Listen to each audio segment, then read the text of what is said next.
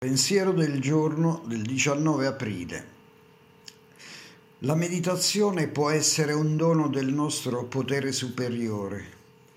Possiamo accettarlo senza chiederci se lo meritiamo o no. È come una riunione di Ea dentro di noi, in cui il nostro potere superiore dice: non mi importa dove sei stato o ciò che hai fatto, sono felice che tu sia qui e ti amo. Adesso, così come sei.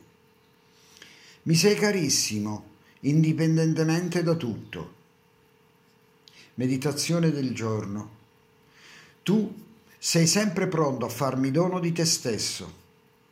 Tutto quello che devo fare è venire a una riunione con te. Spesso a frapporsi tra di noi è la mia paura di non meritare il tuo amore incondizionato. Oggi ricorderò: sono degno di amore incondizionato.